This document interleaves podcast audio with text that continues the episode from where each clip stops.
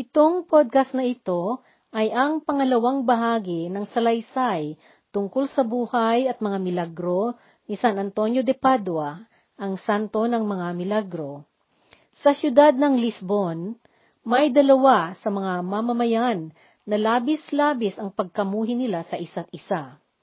Isang gabi, iyong anak na lalaki ng isa sa magkaaway na ito ay nakatagpo niya ang anak na lalaki ng kaaway ng kanyang ama. Nakatira ang dalawang magkaaway na ito sa malapit sa tirahan ng mga magulang ni Antonio. Nakita nung unang lalaki na walang katao-tao at siya at ang lalaking anak ng kaaway ng tatay niya, sila lamang ang nasa lugar na iyon. Lumitaw ang masamang pag-iisip sa unang lalaki, datapwat walang makakakita sa anuman na kanyang gagawin. Galit na galit itong lumapit sa walang kamalay-malay na lalaki at pinagtatabak niya ito na siyang ikinamatay ng tao. Pagkatapos noon, naghukay siya sa halamanan ng pamilya ni Antonio at doon niya ibinaon ang bangkay ng kanyang pinatay.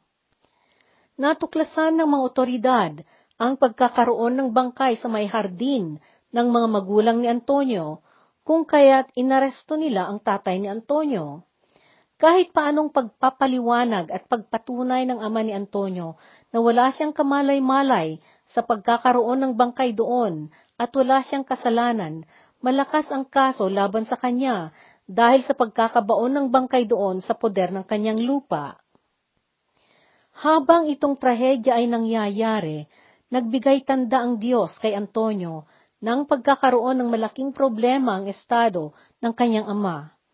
Mabilis ang kumuha ng pahintulot si Antonio mula sa mga nasa itaas niya upang makaalis siya ng isang gabi. Sa pamamagitan ng intersesyon ng Diyos, sa laon lamang ng ilang oras, nakarating si Antonio sa Lisbon mula Padua, samantalang ang distansya sa pagitan ng dalawang syudad ay isang libo at dalawang daang milya. Noong humarap sila sa korte sa araw na iyon, hiniling na Antonio na kaagad nilang ipakita ang bangkay ng patay. Lumapit dito si Antonio, at sa isang maliwanag at matatag na boses, sinabihan niya ang bangkay na sabihin niya kung sino ang pumatay sa kanya. Sa laking gulat ng lahat ng mga naroroon, bumangon ang patay at sinabi niya kung sino ang pumatay sa kanya. Pinabulaanan din niya ang kawalang sala ng ama ni Antonio at kaagad na pinawalan ng korte ito. Iyong lalaking patay na bumangon ay humingi ng patawad para sa kanyang mga kasalanan at pagkatapos ay nahiga muli ito at hindi na bumangon tuluyan na siyang namatay. Kahiwa-hiwaga rin na sa sumunod na araw ay nakabalik na rin kaagad si Antonio sa Padua. Mayroon minsang miyembro ng isang kagalang-galang na kamag-anakan na sobra ang kanyang pagsiselo sa kanyang asawa. Wala namang dahilan na magselos noon ito dahil matapat sa kanya ang kanyang asawa. Subalit, madali itong maapektuhan ng biro at panunudyo.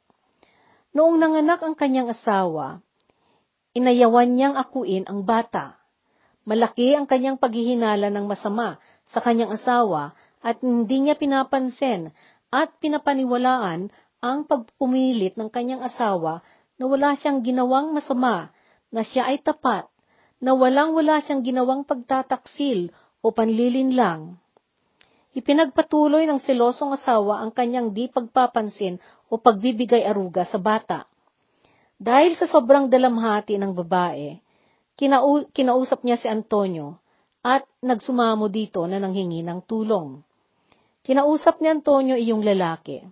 Kinausap niya ito ng ilang oras hanggang sa nabuksan ang mga mata nito. Tiniyak ni Antonio doon sa lalaki na walang saysay ang kanyang pagseselos. Sa oras na iyon, nakausap ni Antonio ang lalaki. Dumaan ang nurse na nag-aalaga at may hawak sa bata at inilapit niya ang bata kay Antonio at sa lalaki. Kaagad na namang nag-isip ng masama ang lalaki. Sa ganoon, itinuon ni Antonio ang kanyang atensyon sa sanggol at sinabi niya dito, Sa ngalan ni Jesus na Kristo, magsalita ka sanggol at ipaalam mo kung sino ang iyang ang iyong ama. Sa boses ng isang batang mas nakatatanda kaysa boses ng sanggol, sumagot ang sanggol at sinabi niya, Siya ang aking ama. Sa nangyaring iyon, biglang napaiyak ang ama at kinuha niya ang sanggol at niyakap. Pagkaraan noon, umuwi ang mag-anak na lubos ang pagmamahal na sa isa't isa. Nagpatuloy si Antonio na nagturo sa mga komunidad ng mga Pransiskano. Dumami rin ang mga naibigay sa kanyang responsibilidad. Noong 1226, 1226, naatasan siyang gumanap na mataas na posisyon sa lupon ng Pransiskano sa probinsya sa hilagang bahagi ng Italia. Bagaman madami ang kanyang pinagkakaabalahan na mga dumarating na hiling ng mga komunidad, lagi-lagi siyang nagsikap na magkaroon ng panahong magdasal na nag-iisa sa isang maliit na monasteryo. Noong 1228, 1228, sa kanyang edad na 33, humarap siya sa pinakataas-taasang pamunuan ng Iglesia Romano-Katoliko na si Poong Papa Gregorio Ikasyam. Sa Roma, sa mga panahong iyon, Si Poong Papa Gregorio na ikasyam ay kaibigang matalik at tagapayo ni Francisco ng Assisi. Dahil laganap na noon ang katanyagan ng pangalan ni Antonio, dala ng kanyang kakaibang kakayahang mangaral at magsermon, hiniling ng Roma na magbigay siya ng sermon doon. Buong galang at buong kababaang loob na nagsalita si Antonio sa harap ng napakalaking pagtitipon-tipon ng mga tao. Pagkatapos ng kanyang pangaral, inihayag ng lahat ng mga dumalo ang kanilang taus-pusong pasasalamat at masidhing pagpapahalaga sa kanyang mga inihayag. Dahil sa bisa at sa mapag-asang biyaya ng pagkamakadiyos na kanilang naramdaman, lalong nanidhi ang kanilang paniniwala. Bumalik si Antonio sa Padua noong 1231, 1231, na ipalagay na sanhi ng pagkalagi-lagi ng kanyang paglalakbay kahit pa may sakit siya noon na apektuhan ang kanyang puso. Ito ang naging dahilan ng kanyang pagkakasakit ng edema o pamamaga ng kanyang katawan. Ang sakit na ito ay tinatawag na dropsy dahil ang tubig ay nanatili sa katawan na siyang nagiging dahilan ng pamamaga. Habang siya noon ay nasa Padua, sa kabuuan ng Semana Santa, hindi huminto ang kanyang paninilbi. Dumami ang mga taong nagpupunta doon upang makinig sa kanya. Minsan, bumibilang ang mga dumalo ng mahigit sa tatlumpung libong tao kung kaya't hindi sila nagkakasya sa loob ng simbahan. Kaya sa ganoon, malimit na sa plaza o sa isang malawak na kapatagan ang kanyang pagmimisahan. Magdamagan noon ang mga tao na naghihintay sa kanyang mga pangaral at sermon. Kinailangan pa noon na binigyan ng simbahan si Antonio ng mga tagabantay at gwardya upang protektahan siya sa mga taong malimit ay nagdadala ng mga matutulis na instrumento o kaya gunting. Ang mga taong may hawak ng mga ito ay nagtatangkang manggupit ng piraso sa kanyang abito o kasuutan upang itago nila itong reliko. Maghapon noon iyong mga araw na nagpapakumpisal siya. Pagkatapos ng Semana Santang iyon, dahil labis ang kapaguran ni Antonio noon, inalok ng mga pare ito kasama ng isang konde, si Conde Tiso, upang pumunta ito sa monasteryo ng Campo San Piero. Ang monasteryong ito ay nasa malapit sa Padua, kung kaya pumunta ito doon upang magpahinga at magpagaling. Si Conde Tiso ay isa dating politiko ito. Isa siya dating masama ang pag-uugali at mapanlinlang. Subalit dahil sa mga sermon at pangaral ni Antonio na kanyang lagi-lagi noong naririnig, nagbago ang pag-uugali nito. Ipinamigay pa niyang donasyon ang malaking lupain sa simbahan. Ito ang lupang pinagpatayuan ng monasteryo. Mamasa-masa ang lupa sa lugar ng monasteryo at ito ay nakasama sa kalusugan ni Antonio. Kaya nagpagawa ang konde ng isang tirahan sa may tabi ng malaking punong nogales o walnut na nasa tabi rin ng monasteryo. Subalit hindi nagtagal at sa taon ding iyon, naramdaman na ni Antonio na malapit na siyang pumanaw. Ninais niyang bumalik sa Padua, subalit dahil sa kanyang kahinaan na, huminto siya sa paglalakbay sa lugar na Arcela. Doon na niya tinanggap ang huling sakramento. Noong ikalabing tatlo ng Hunyo, 1231, 1231, namatay si Antonio sa edad na 35. Pagkaraan ng kanyang pagkamatay, kaagad na napanimulan ang tradisyon ng mga tao na magdebosyon kay Antonio. Libo-libong mga tao ang dumalo sa kanyang libing. Ang kanyang puntod ay ginawang puntod ng pagdedebosyon ng mga tao. Marami ang nagpupuntahan doon na nagpatunay at nagpatibay ng pagkakaroon ng mga milagrong nangyayari na kaugnay kay Antonio hindi lamang sa pagkamatay niya, kundi kahit siya ay buhay pa noon. Noong ikatatlumpo ng Mayo, 1232, 1232, mag-iisang taon pa lamang pagkatapos niyang namatay, idineklara ni Poong Papa Gregorio na ikasyam si Antonio na santo.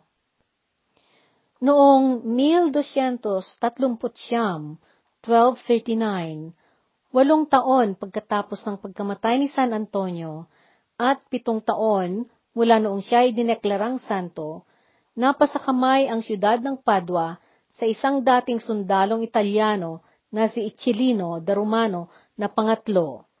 Isa ito dating sundalong Italiano na mataas ang posisyon sa militar at siya ang namuno sa mga siyudad ng Verona, Vicenza at Padua. Patay na noon si Antonio noong ipinasya ni Chelino na pangatlo na idagdag niyang pamunuan ang pamunuang militar ang mga karatig lugar sa Italia na Verona, Treviso, Feltre at Belluno.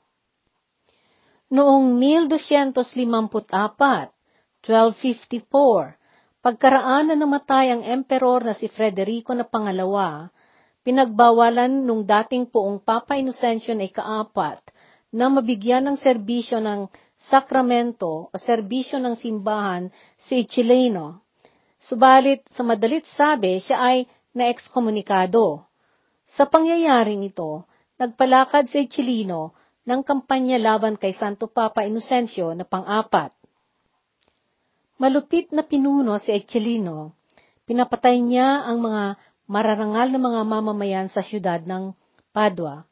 Pinalayas niya yung dating pinuno na podesta o mayor at gayon din ang ibang miyembro ng gobyerno. Pinasara niya ang Universidad ng Padua at pinahinto niya ang paggawa ng simbahan na noon ay kasalukuyang ipinapatayo. Si Luque Beludi, ang matapat na disipulo ni San Antonio, ang siya noon ang pumalit kay Antonio na mamuno sa komunidad ng mga Pransiskano. Siya man ay napalayas din noon, subalit lihim siyang bumalik sa Padua. Sa pagbabalik ni Luque sa Padua, lagi-lagi siya noong lihim na pumupunta sa puntod ni San Antonio at doon, nanalangin siya at nanghiling ng tulong sa pamamagitan ng dasal kay San Antonio. May kasakasama siya noon na isa ring Pransiskano. Isang gabi, may boses na nanggaling sa puntod ni San Antonio. At ito ay nagpatibay ng kanilang pag-asa. Sinabi ng boses na malapit nang mapalaya ang siyudad ng Padua mula sa mga kamay ng masamang mga pinuno. Hindi nga nagtagal at noong 1256, 1256, natalo ang pwersa militar ni Chilino sa Padua at siya ay naitaboy mula sa siyudad. Noong 1250, 1259, lubusan ng napalaya ang siyudad ng Padua mula sa kamay ni Echelino. Ipinagpatuloy ni Luque ang konstruksyon ng simbahang basilika na naipangalan at naialay kay, kay San Antonio. Pitong siglo ang dumaan At noong 1946, idineklara ng poong Papa Pio na panglabing dalawa o Pope Pius XII si San Antonio na manggagamot ng simbahan. Milagro ni San Antonio sa Padua pagkaraan ng pagkamatay niya. Unang milagro sa puntod.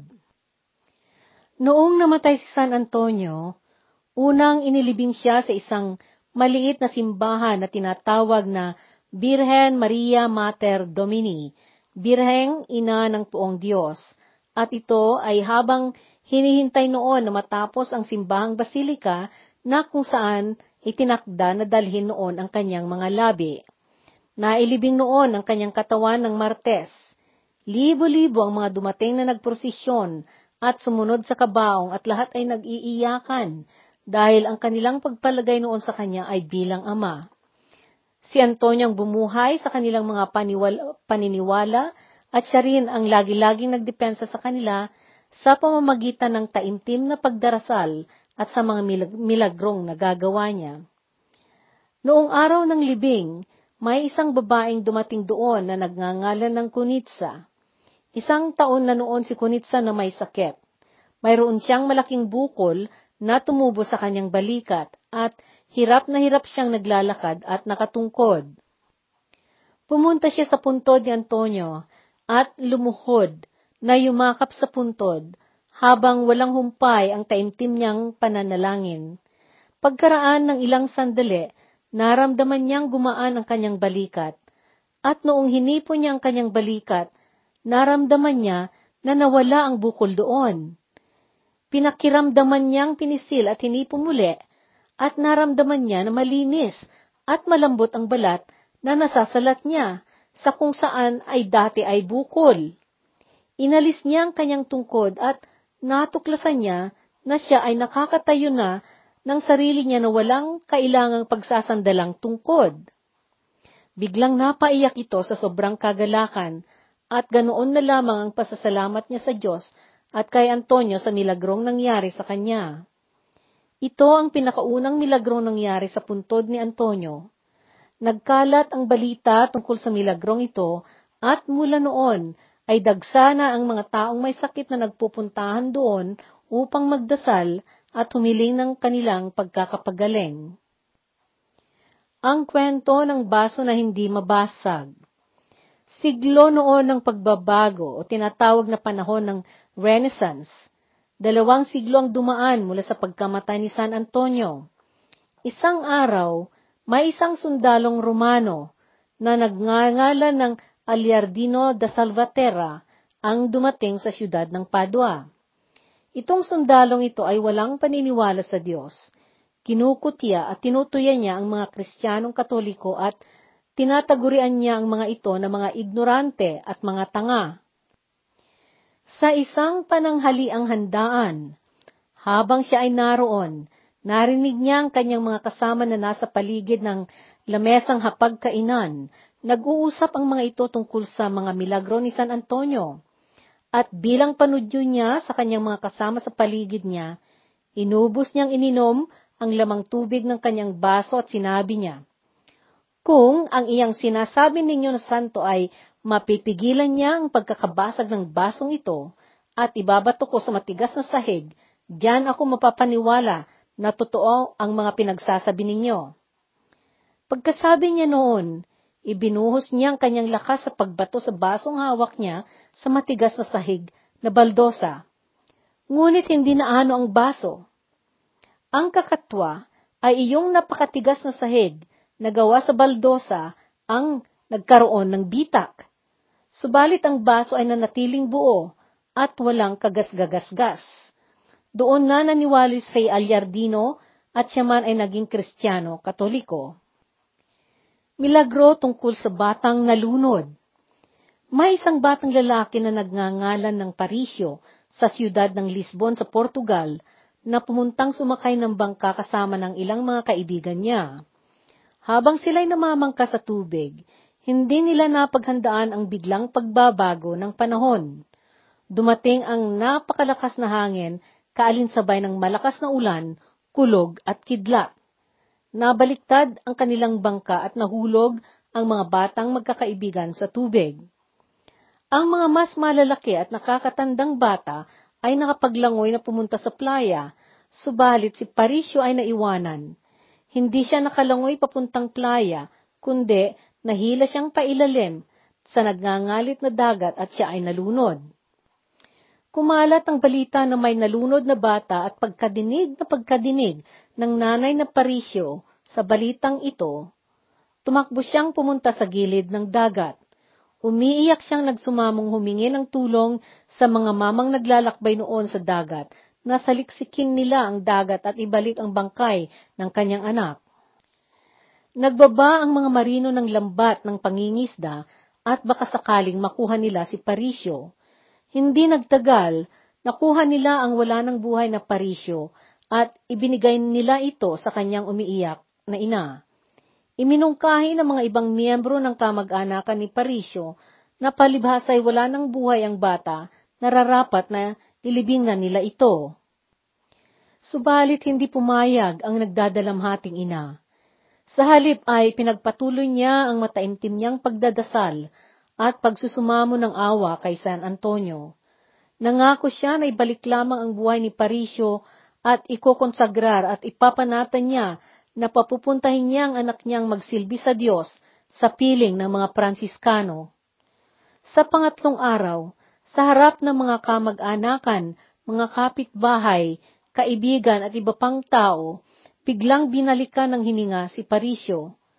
Bumangon ito na parang nagising sa mahimbing na tulog. Noong lumaki sa Parisyo, gaya ng ipinanata ng kanyang ina, pumasok ito sa komunidad ng mga Pransiskano upang magsilbi sa ngalan ng Diyos. Ang batang nagngangalan ng Eurilia May isa noong batang babae sa Padua na nagngangalan ng Eurilia. Siya ay sumama sa kanyang ina na bumisita sa isang matandang babae. Noong nakarating sila sa tahanan ng matanda, umayaw si Eurilia na pumasok sa loob ng bahay at mas ginusto niya ang naglaro sa labas ng bahay habang hinihintay niya ang kanyang nanay. Nagkolekta siya ng mga kahoy-kahoy, mga sanga, at tuyong kahoy na maaring nilang gamitin sa pagluluto. Nung lumaon, lumabas na ang ina at natapos niya na ang kanyang pagbibisita sa matanda. Hinanap niya ang kanyang anak upang sila'y umuwi na, at nagulat siya noong biglang nakita na lamang niya si Eurilia na nakalutang na sa lawang putikan. Tumakbo ang ina upang sakluluhan ang kanyang anak at hinila niya si Eurilia na dinala sa tabi ng kalsada. Sa tiyempong iyon, hindi na humihinga si Eurilia. Umiyak at humagulgol ang ina na naglumuhod. Nanalangin siya habang nagsimulang nagdagsa ang mga tao upang magusyoso. Isa sa mga matatandang lalaki na nakamasid ang nakatanto na matag- matigas at malamig na ang katawan ng bata. Humagulgol ang ina, parang awa ninyo poong San Antonio, parang awa ninyo at ibalik ninyo sa akin ang anak ko. Hindi huminto sa kadadasal ng paulit-ulit ang ina sa sidhi ng kanyang pagsumamo. Nung lumaon, gumalaw ang mga bibig ng bata Sumuka siya at lumabas ang duming na inom at bumalik ang kulay sa kanyang mukha. Milagro ng tinapay ni San Antonio Isa pang popular na milagrong na iugnay kay San Antonio ay nanggaling sa sinulat na Regaldina. Tungkol ito sa isang pangyayari noong 1263, 1263, habang itinatayo noon ang simbahang basilika na alay kay San Antonio sa siyudad ng Padua. Mayroon nung isang babae na may anak na paslit na mag-isang taon at kalahati. Ang sanggol ay may pangalang Tomas. Marami noong ginagawang ina nito kung kaya hindi na malayan ng ina na pumuntang batang paslit sa kusina. Pumunta ito sa palanggana na may tubig at naglaro doon. Noong hinanap ng ina ang batang paslit, nakita na lamang nito na ito ay nakadapa na sa tubig sa palanggana. Noong kanyang kuhanin ito, nakita niya na hindi na humihinga ang bata at itim na. Sumigaw ang ina at umiyak. Nagdasal, nagdasal siyang nagsumamo sa poong San Antonio at humingi ng awa na ibalik ang buhay ng kanyang anak. Hindi huminto ito sa kanyang pagdadasal sa kabila ng kanyang halos ikamatay niyang pagdadalamhati. Nagdasal siya ng nagdasal. Nangako siya na para sa ikabubuhay ng kanyang anak, mag-aalay siya ng tulong sa mga mahihirap. Nangako siya na lagi-lagi siyang magdadala ng tinapay sa mga nagugutom at naghihirap na ang dami ay kasing bigat ng bigat ng kanyang anak. Sa taimtim niyang pagdadasal at taus-pusong pangangako, biglang huminga ang bata na parang nagising sa pagkakaidlip. Yumakap ito sa kanyang ina, at gaya ng pinangako ng ina, pinanindigan niya ang kanyang panata na lagi-laging pagbibigay ng tinapay sa mga mahihirap. Ito ang kwentong nakilala sa pamagat na tinapay ni San Antonio ang susi na nanghingi ng panata. Noong taong 1888, 1888, may babaeng nagngangalang Louis Bouffier na nagnenegosyo ng panaderya sa isang puok sa gilid ng dagat sa Toulon, sa Pransya. Isang umaga, hindi niya mabuksan ang pintuan ng panaderya na gamit niya ang susi nito. Naguluhan ito hindi niya maintindihan kung bakit ayaw gumana ang susi, samantalang iyon ang lagi-lagi niyang ginagamit na pagbukas sa pintong ito. Noong tumawag siya na manggagawa ng susi, pati rin ito ay nagtaka at hindi niya nakayanang buksan ang pintuan. Sinubukan niyang persahin na buksan ito pero hindi niya nakayanang magalaw ang pinto. Ipinasya ng manggagawa na kuhanin niya ang kanyang mga kasangkapang iba na pambukas sa pinto. Samantala, nagdasal si Luis kay San Antonio. Nangako ito na magbibigay ito ng tinapay sa mga mahihirap at nagsumamo siyang mabuksan sana ang pintuan na hindi na kailangang pwersahin at sirain ito. Nung bumalik ang manggagawa, bago niya gamitan ito ng pwersa, sinubukan niya muling ginamitan ng susi upang masiguro na hindi gumagana ang susi. Sa laking gulat nila ni Luis, biglang nagbukas ang pinto. Gaya ng kanyang idinasal, pinatunayan ni Luis ang pagkamatapat niya sa kanyang pangako. Noong lumaon, pati na rin ang mga kaibigan ni Luis ay nangagsipagdonasyon sila ng mga pagkain sa bawat dasal nila kay San Antonio na nakakaranas sila ng kasagutan.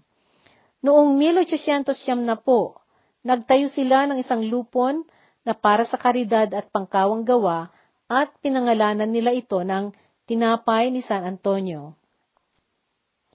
Ito ang dasal na ginamit ng mga malalakas ang paniniwala at nangangailangan ng tulong kay San Antonio. Ingles ang orihinal nito na isinalin sa Tagalog. O banal na San Antonio, pinakamahabagin sa lahat ng mga santo, ang iyong pagmamahal sa Diyos at awa mo sa mga nilalang na siyang dahilan na ikay karapat-dapat noon sa lupa ay may kapangyarihang magmilagro, ito ang nagpalakos loob sa akin na magmakaawa sa iyo. O maginoo at mapagmahal na San Antonio, na ang puso'y puno ng awa sa katauhan, ibulong ang aking petisyon kay mahal na puong sanggol na Jesus, na gustuhing mayapos sa iyo mga bisig, at ang buong pasasalamat ng puso ko ay daan lagi sa iyo. Amen. Ito ang original. O Holy Saint Anthony, gentlest of saints, your love for God and charity for His creatures made you worthy, even when on earth, to possess miraculous powers. Encouraged by these thoughts, I implore you to obtain for me. O gentle loving Saint Anthony, whose heart was ever full of human sympathy, whisper my petition into the ears of the sweet infant Jesus, who loved to be folded in your arms, and the gratitude of my heart will ever be yours. Amen. Dito nagtatapos ang pangalawa at huling yugto ng ating podcast tungkol kay San Antonio.